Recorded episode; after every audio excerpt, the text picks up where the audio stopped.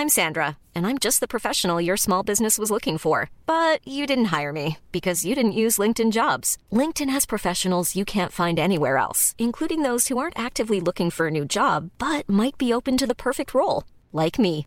In a given month, over 70% of LinkedIn users don't visit other leading job sites. So if you're not looking on LinkedIn, you'll miss out on great candidates like Sandra. Start hiring professionals like a professional. Post your free job on linkedin.com/people today. When you save on auto insurance for driving safe with USAA Safe Pilot, you'll feel like a big deal. Even in a traffic jam. Save up to 30% with USAA Safe Pilot. Restrictions apply.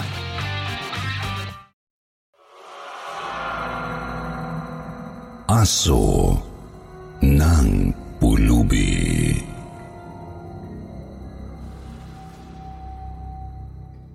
Magandang araw po. Itago niyo na lang po ako sa pangalang Nina. Ako po ay natutuwa sa inyong channel dahil nakikinig po ako ng mga kwento habang ako ay naglalakad pa uwi ng bahay galing sa trabaho.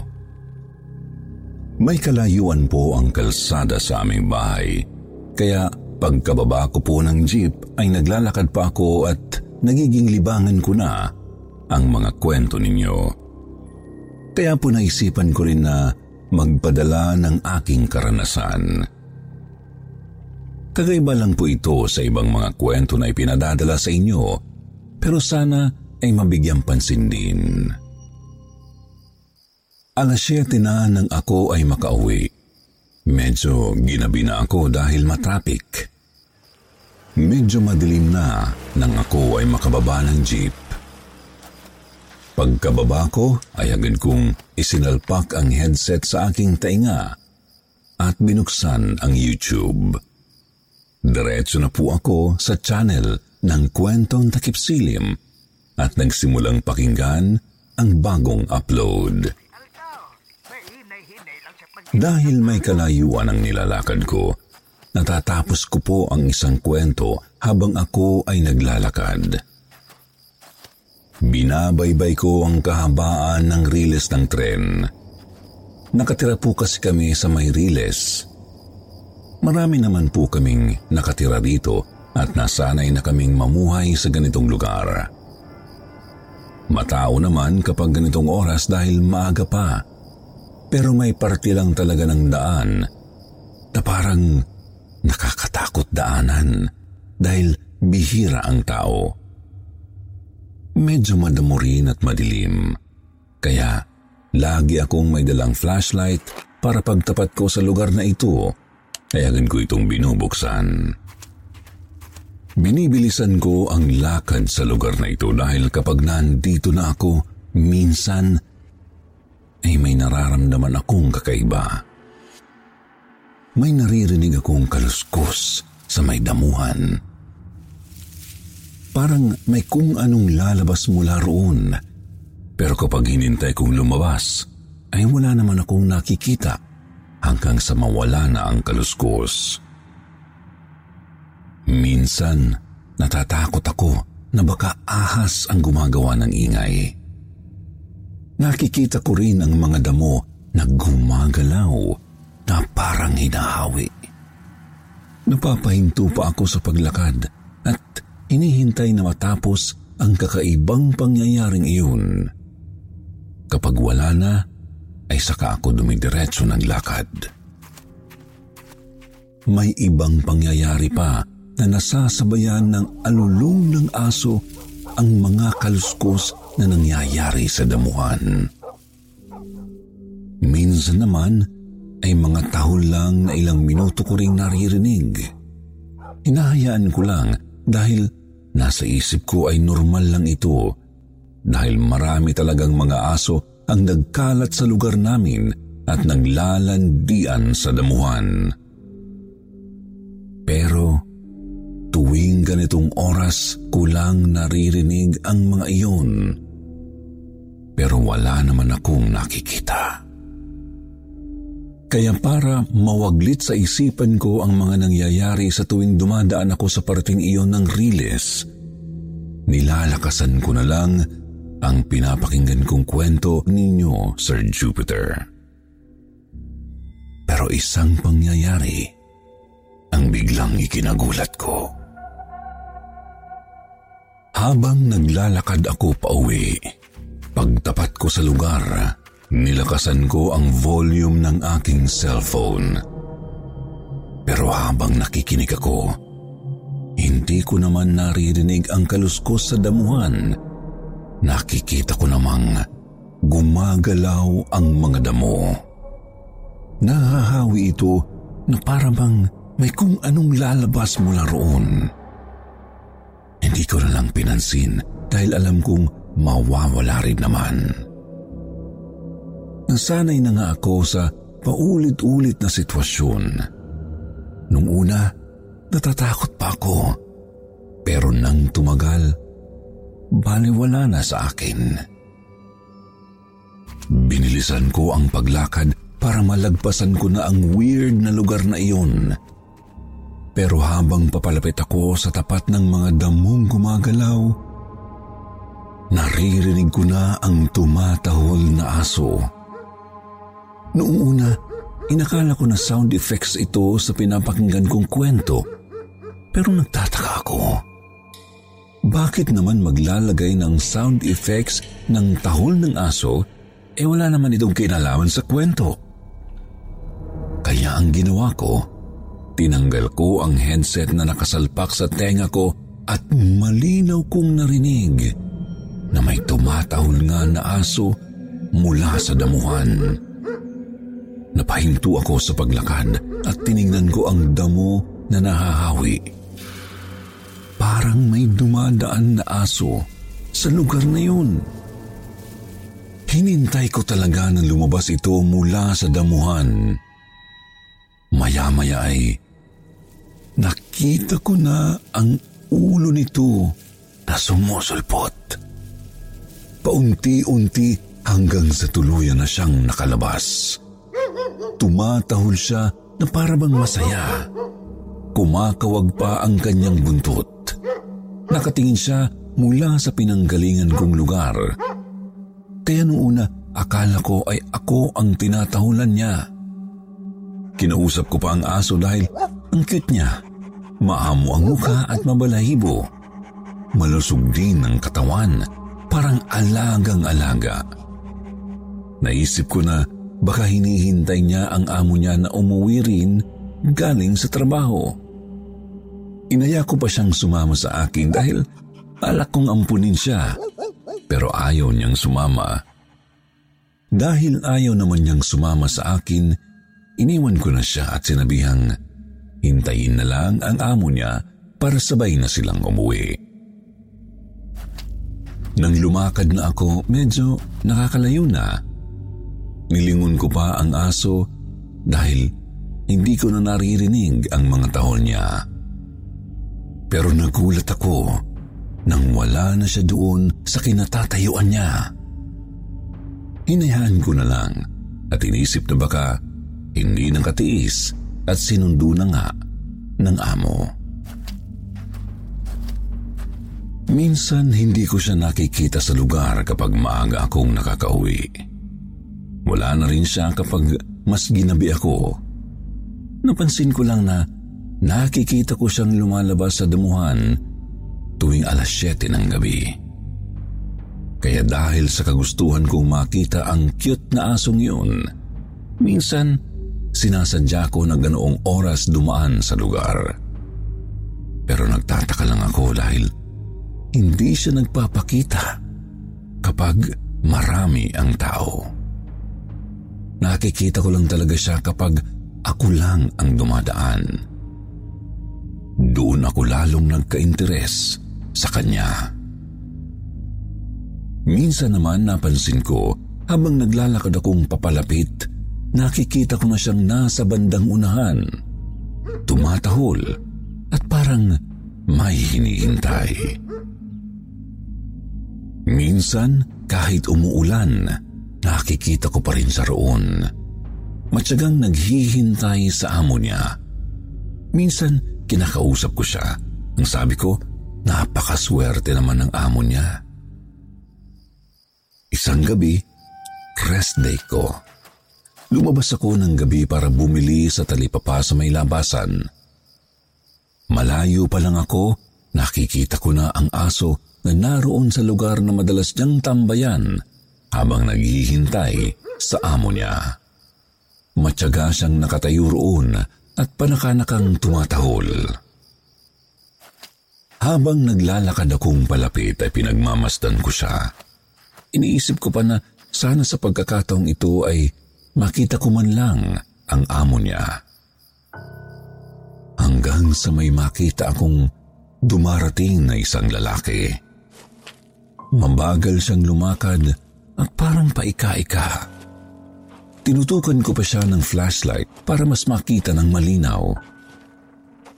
Nang maliwanagan ay nakilala kong siya yung matandang lalaki na lagi kong nakikita sa gilid ng kalsada at namamalimos. Bigla na lang naging masaya ang aso. Tumahol siya ng tumahol at tumakbong sinalubong ang matandang lalaki. Kaya lang, nagtataka ako dahil nakalapit na ang aso pero parang hindi siya pinapansin ng lalaki. Kaya nalungkot akong bigla. Siya pala ang inaantay ng aso pero parang hindi naman niya nakikita nang makalapit na ang aso sa kanya. Gumilid lang ako para padaanin silang mag-amo.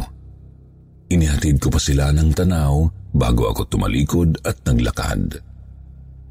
Naisip ko, inihintay palagi ng aso ang amo niya para salubungin at sabayang umuwi.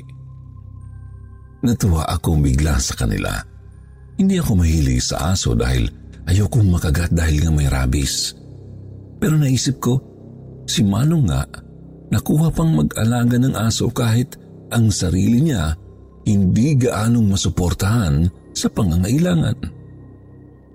Ang nakakainis lang din kasi kay Manong, kapag nakakalikom na ng pera, pinang-iinom lang naman. Mabait naman si Manong, kaya lang hindi nga gaanong pinapansin sa amin dahil nga palaging lasing. Nang makabalik ako ng bahay, ikinuwento ko sa nanay ko ang nakita ko. Dahil naaawa ako sa aso at gusto ko talagang ampunin sana. Pero nagulat ako nang sabihin ng nanay ko na wala naman daw aso yung mamang pulubi.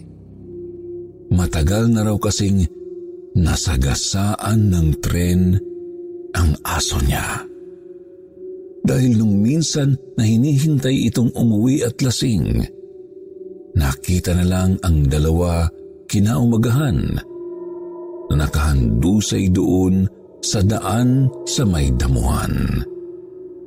Nakatulog na raw sa daan ang lalaki dahil sa kalasingan. Pero ang alaga nitong aso ay nakita ang katawan na tumalsik sa damuhan at patay na puro sugat. Kaya naisip daw nila na baka sinagip ng aso yung amo niya para hindi mahagip ng tren.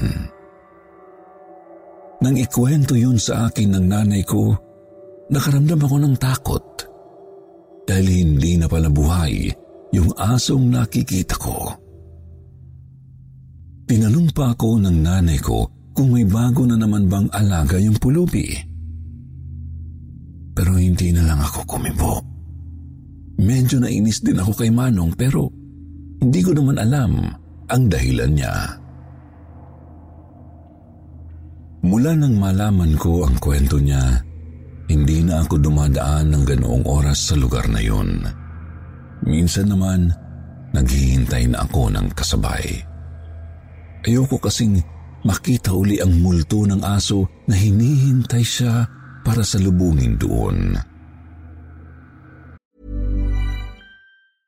I'm Sandra, and I'm just the professional your small business was looking for. But you didn't hire me because you didn't use LinkedIn jobs. LinkedIn has professionals you can't find anywhere else, including those who aren't actively looking for a new job but might be open to the perfect role, like me.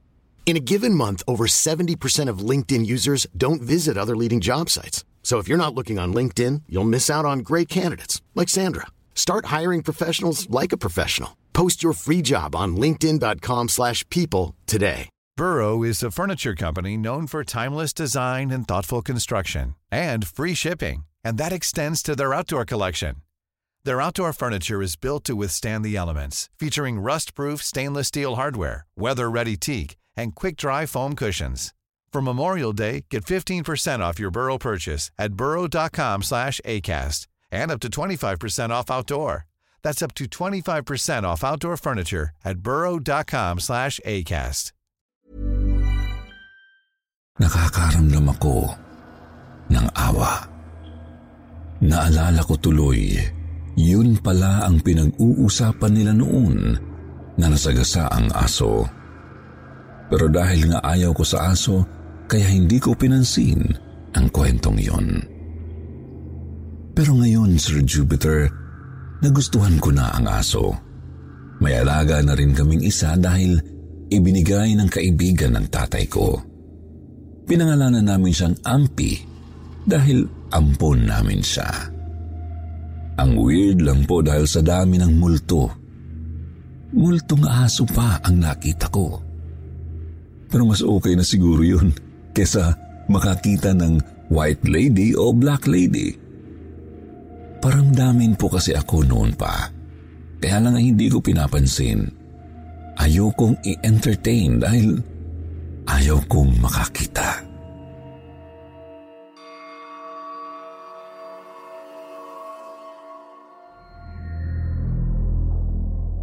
Magandang gabi po.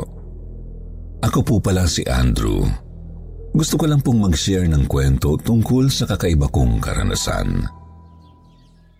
Nakatira po kami sa may bukid dahil ang tatay ko po ay caretaker sa isang malawak na bukirin.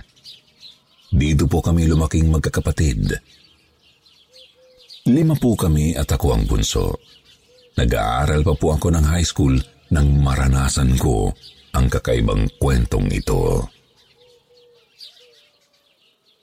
Minsan po kapag madaling araw, nakakarinig kami ng kakaibang ingay. Parang maraming ibon ang sumasalakay sa palayan. Nangyayari ito kapag ang palay ay may bunga na. Minsan naman ay nakakarinig kami ng nag-aararo kapag ang bukid ay tataniman pa lang ng palay.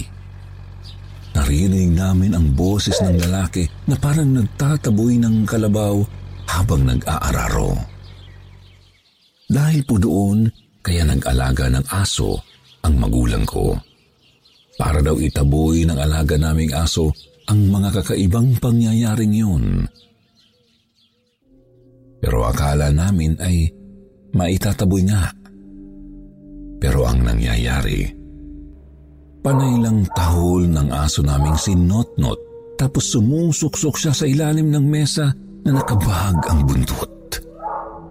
Minsan pinapatigil na namin siya sa pagtahol dahil may pagkakataong umaalulong na siya kaya mas nakakatakot. Ang nangyayari, tumatahol siya pero pigil. Yung akala namin matatapang ang aso pero mas duwag pa pala siya kaysa sa amin. Kaya habang tumatagal, ginawa na lang namin siyang katatawanan. Kinakantsawan namin siya dahil sa kakaiba niyang kilos. Pero yung kakaibang nangyayari sa bukid ay hindi naman nawawala. Kaya hinayaan na lang din namin. Wala rin namang nangyayari sa mga palay. Hindi naman nasisira o nababawasan. Minsan, iniisip na lang namin na inaalagaan nila ang tanim namin para marami kaming ani. Bukod po kasi sa sahod ng tatay ko bilang caretaker sa bukid, ay may porsyento po kami ng palay, kaya nakakalibre na po kami ng bigas. Lumipas po ang mga araw at si Notnot ay nagbuntis. Nagkaanak po siya ng dalawang malulusog na tuta na pinangalanan naming Nika at Nico dahil babae at lalaki. Habang lumalaki po ang dalawa naming tuta, doon ko nasaksihan ang kakaibang pangyayari. Dahil po kasi nakahiligan ko na ang mga aso, katabi ko sa pagtulog ang dalawang tuta. Nagising ako ng alanganing oras dahil narinig ko si Notnot na impit na namang tumatahol. Mabilis kong tiningnan si Nico at Nika sa tabi ko. Pero wala sila. Kaya tumayo ako at pumunta sa sala. Inanap ko silang dalawa. Naabutan kong kinakalmot ni Nico at Nika ang pinto na parabang gustong lumabas. Pero ang nanay nila ay pilit na kinakagat sila at hinihila papasok sa kwarto. Nang maabutan ko sila sa ganoong sitwasyon, sinita ko sila at tinanong kung bakit sila nakakagulo. Dahil nga siguro lagi namin silang kinakausap, kaya parang naiintindihan na kami.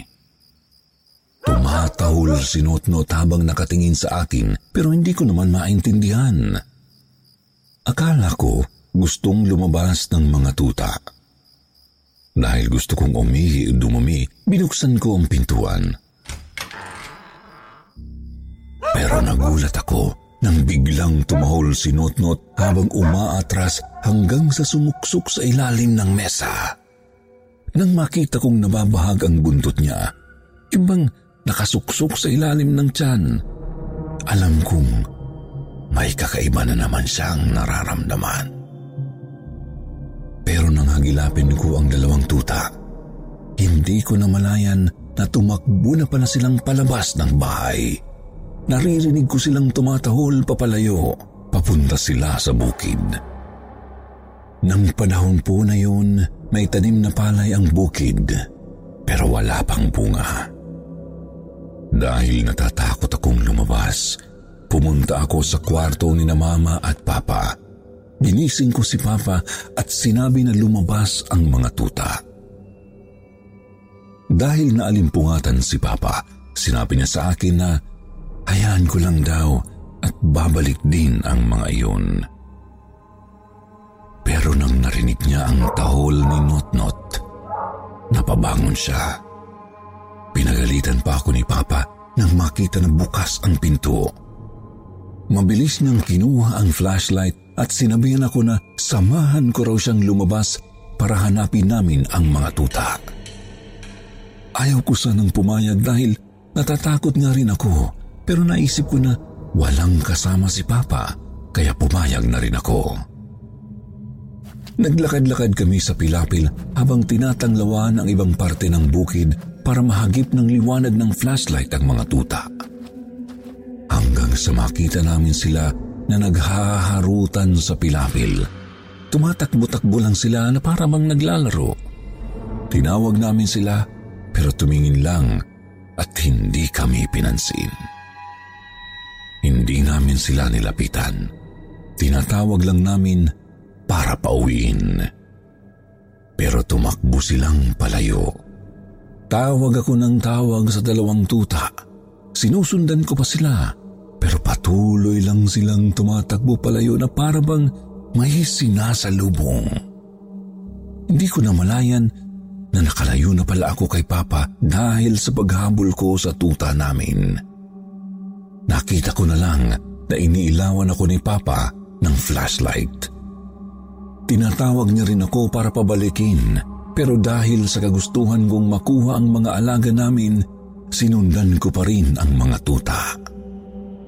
Napahinto na lang ako sa paghabol nang makita kong may kasama na silang nakasuot ng kulay puting damit. Mahaba yung damit at parang hinahangin pa.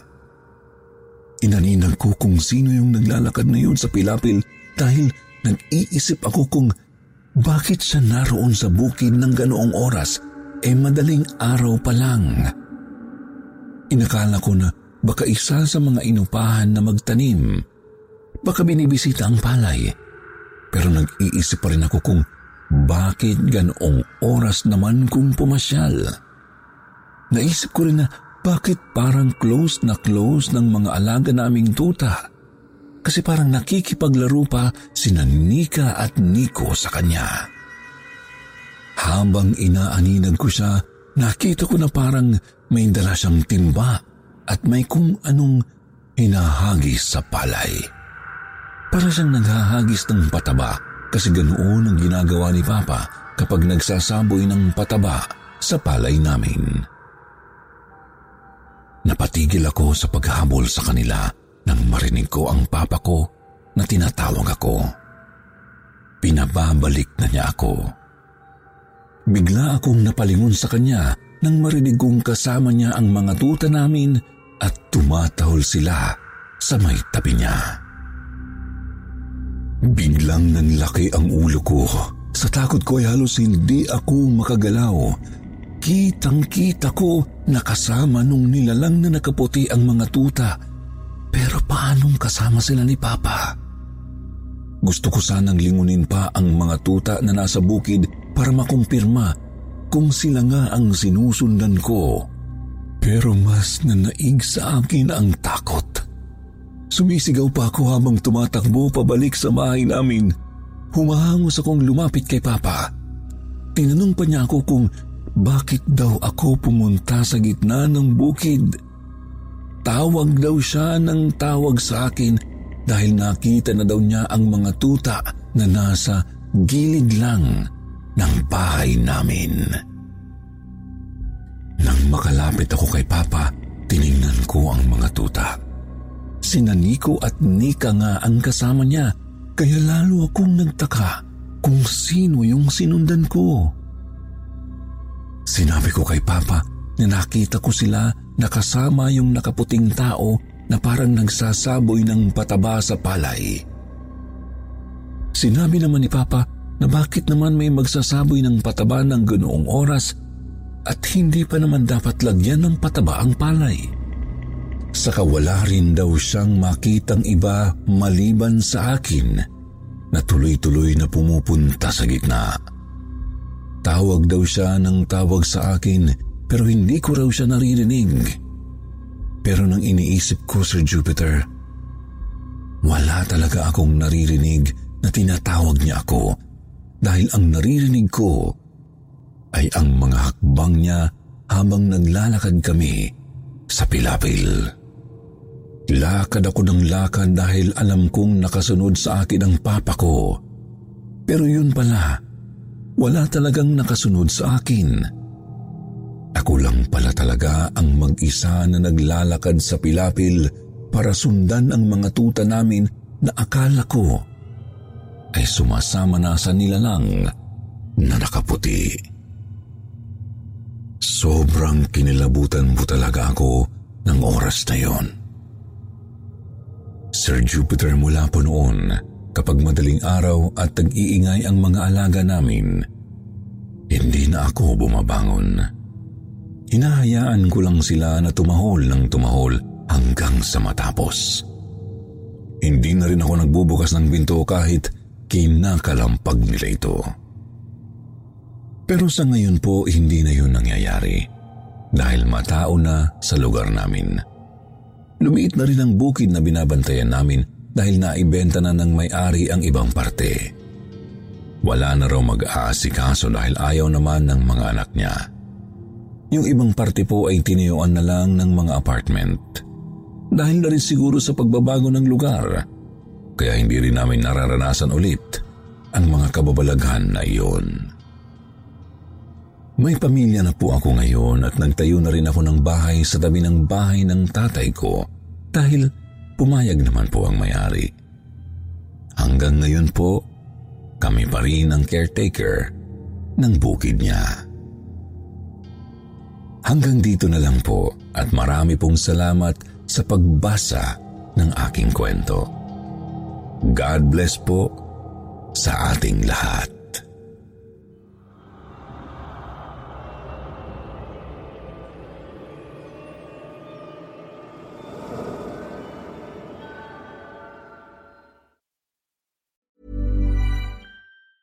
Planning for your next trip? Elevate your travel style with Quince. Quince has all the jet setting essentials you'll want for your next getaway, like European linen, premium luggage options, buttery soft Italian leather bags, and so much more. And is all priced at 50 to 80% less than similar brands. Plus, Quince only works with factories that use safe and ethical manufacturing practices. Pack your bags with high-quality essentials you'll be wearing for vacations to come with Quince. Go to quince.com slash pack for free shipping and 365-day returns.